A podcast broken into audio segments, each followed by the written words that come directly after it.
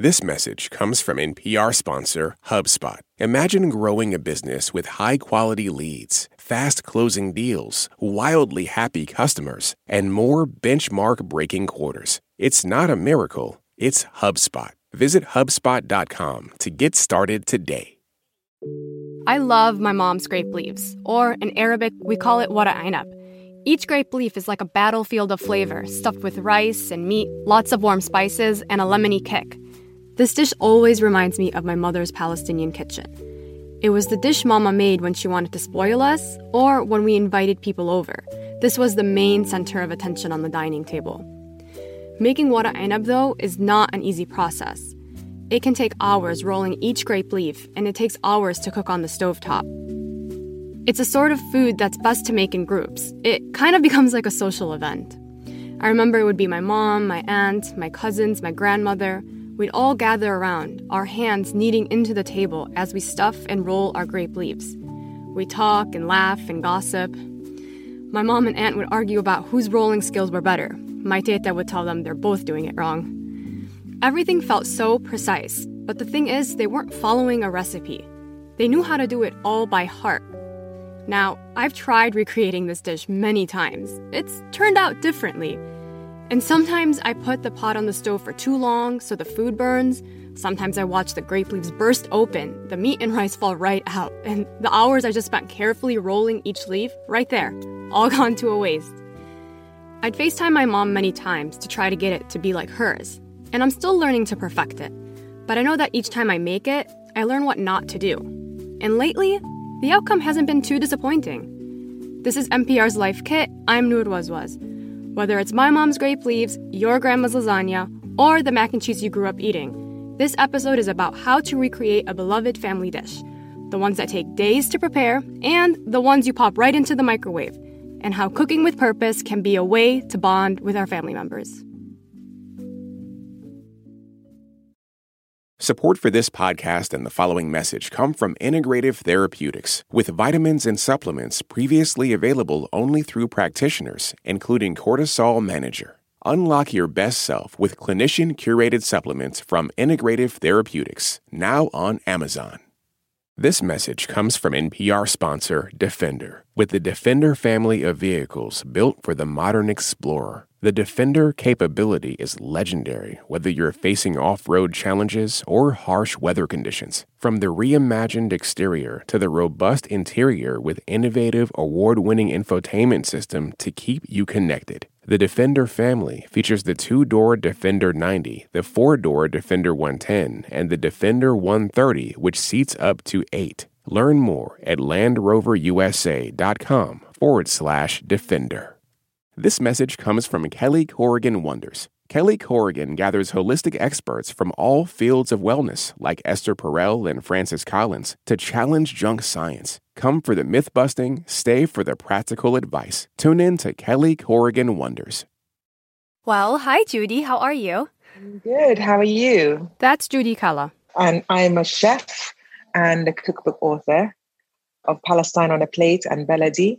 Uh, my two cookbooks really discovering and putting together family recipes from my grandmothers and other families. Palestine on a Plate was the first cookbook I ever bought.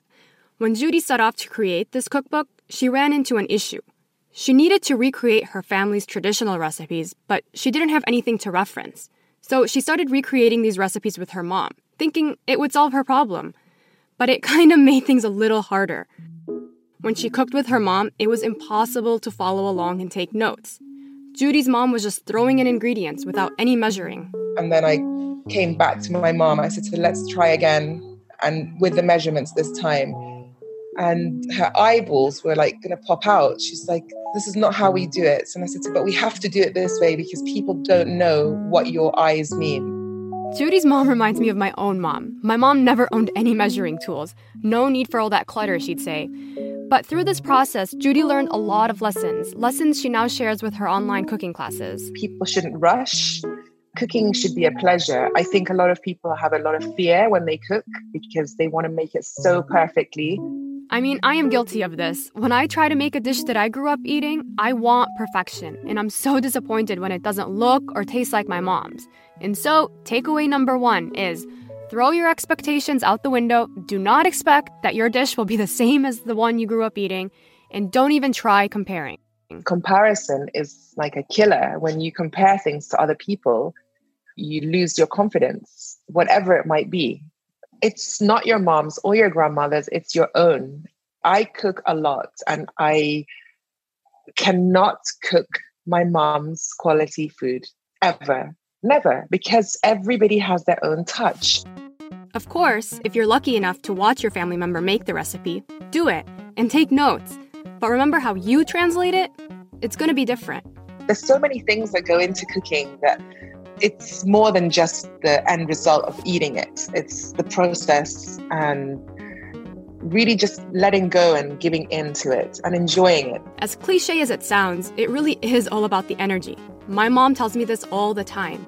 Of course, there's no way to actually prove this, but hey, a positive attitude never hurt anyone. The thing to remember is recipes are a roadmap. You don't have to follow them exactly. And maybe you're in a similar situation like Joudie. You don't have a recipe to follow, or you have a recipe but the instructions aren't clear. That's okay. It's okay to deviate. Who knows? You might be pleased with what you make.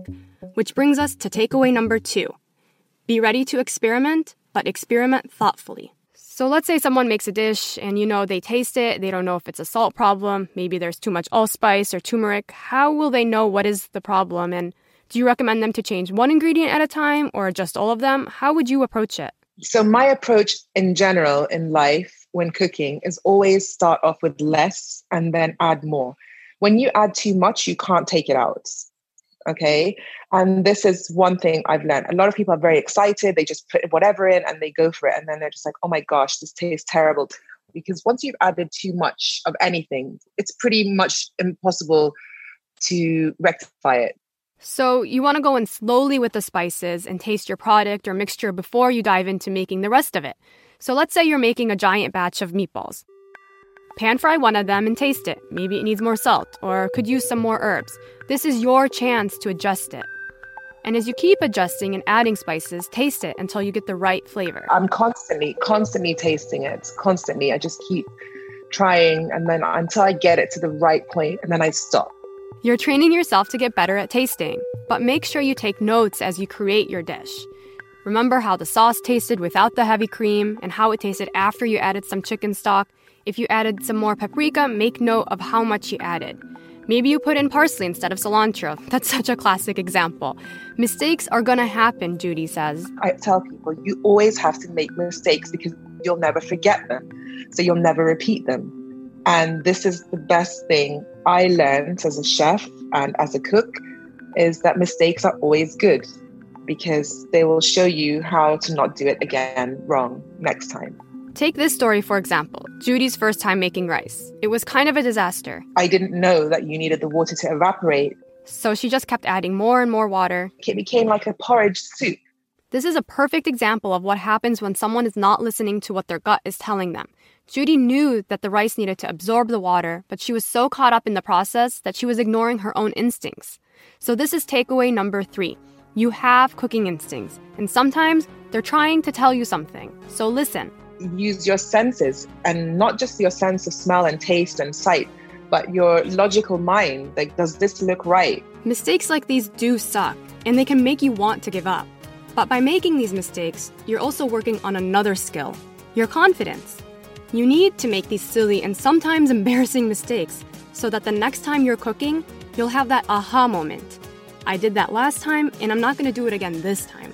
So maybe that dish will get wasted or you will eat it, you know, with clenched teeth and frustration, as most of us have done uh, many times. So for Joudie, the next time she makes rice, chances are she won't be adding all that water again because she knows better now. It's understandable that you'd want to be exact about every teaspoon. But Joudie says it's important to understand the feel of a recipe. Like trying and tasting and um, mixing things and going to see how something's working out and actually enjoying the process rather than mechanically do this, do this, do this, do this. This is the thing. You have to start feeling things and touching things and start to learn, you know, the feeling of things. When you pay attention to the things that are happening in between, you're also training yourself and strengthening your cooking skills.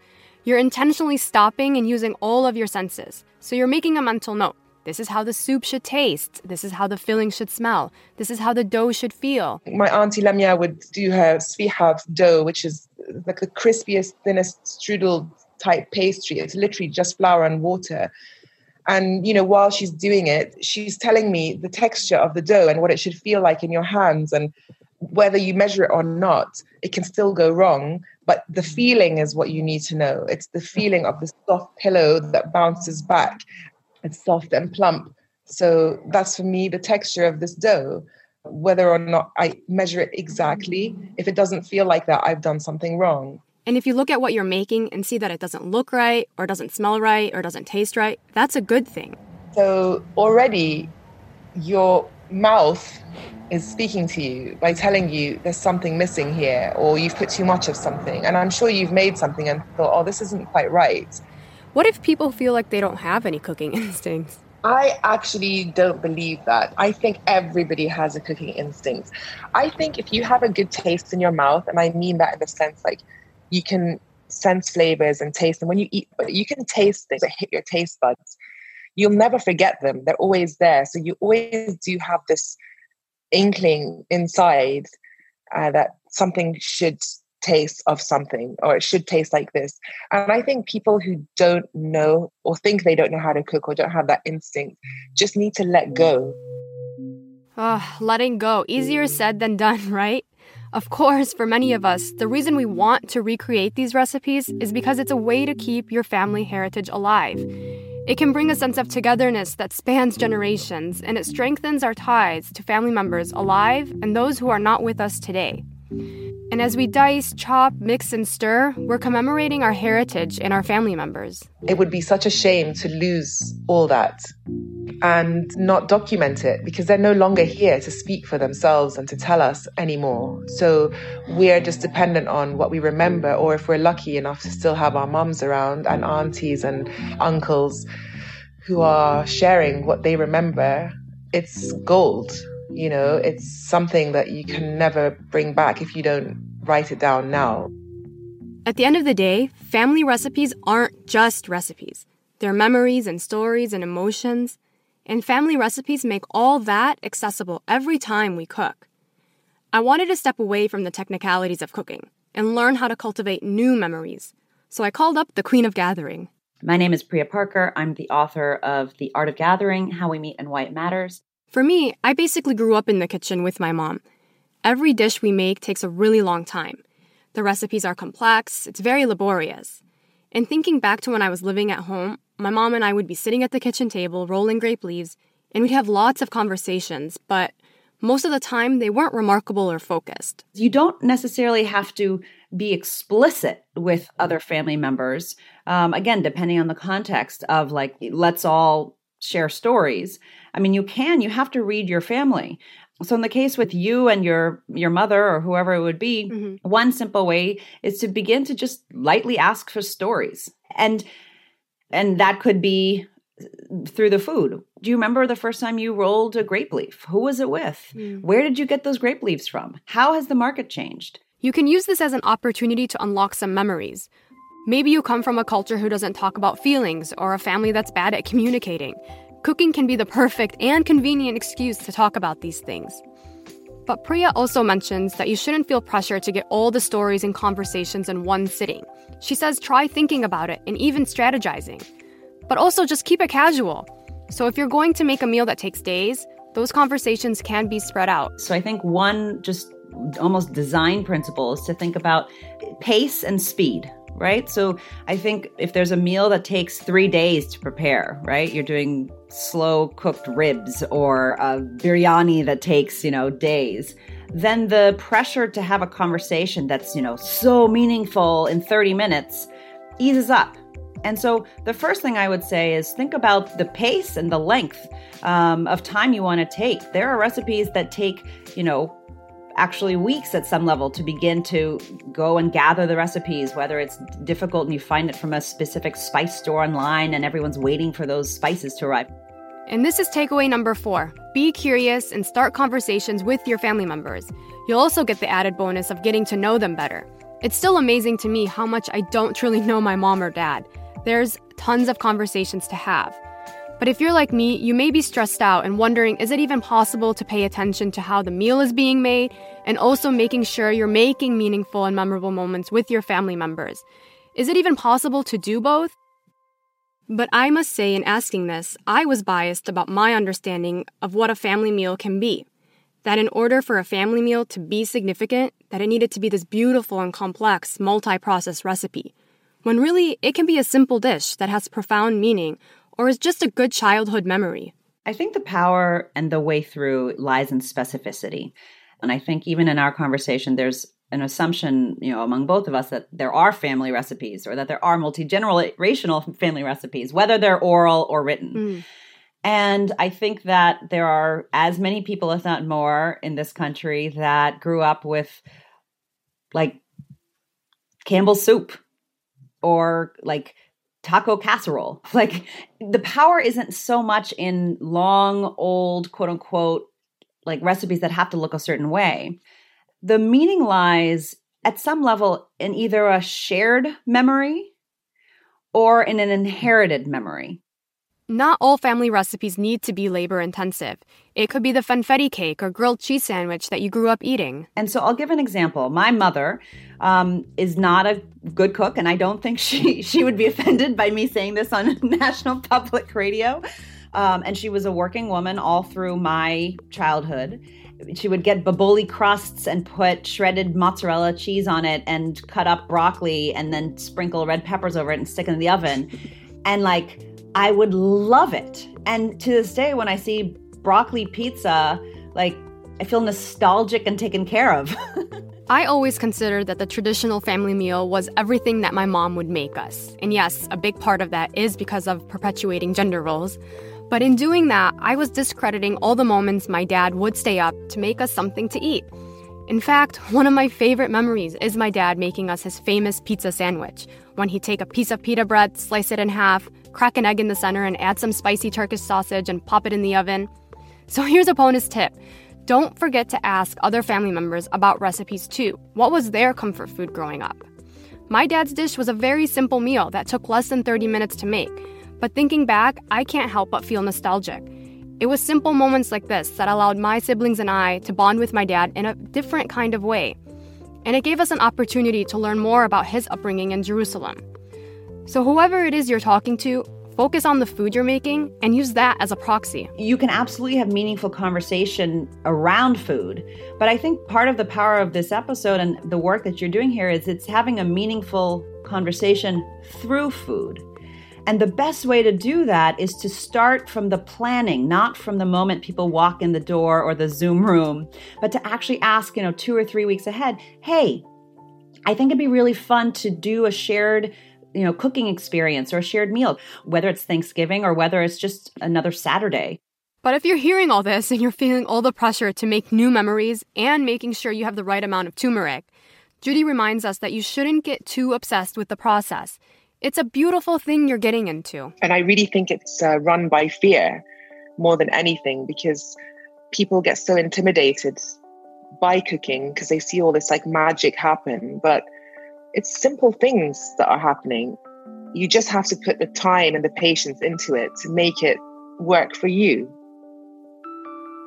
And so, to recap, here are the takeaways from this episode. Number one, do not expect your dish will be the same as the one your mom or grandma used to make. Number two, be ready to experiment, but experiment thoughtfully. Number three, listen to your cooking instincts. And number four, with purpose and intention, you can make cooking a real memorable experience with your loved ones. For more NPR Life Kit, check out our other episodes. We have one on how to have productive arguments, and related, unrelated, another one on surviving the holidays with your family members. You can find those at npr.org/lifekit. And if you love Life Kit, which I hope you do, and want more, subscribe to our newsletter at npr.org/lifekitnewsletter. And now, a completely random tip, this time from listener Christy Chester. I have found that if I turn the fan on over my stove to the highest setting, it pulls a lot of the hot air radiating from the oven up with it and it heats up the house a little bit less. If you've got a good tip, leave us a voicemail at 202 216 9823 or email us a voice memo at lifekit at npr.org. This episode was produced by Audrey Nguyen. Megan Kane is the managing producer. Beth Donovan is the senior editor. Our digital editors are Beck Harlan and Claire Lombardo, and our editorial assistant is Claire Schneider. Special thanks to Joudie Kalla, the author of the cookbooks Palestine on a Plate and Baladi, and Priya Parker. She's the host and executive producer of the New York Times podcast Together Apart. I'm Noor Wazwaz. Thank you for listening.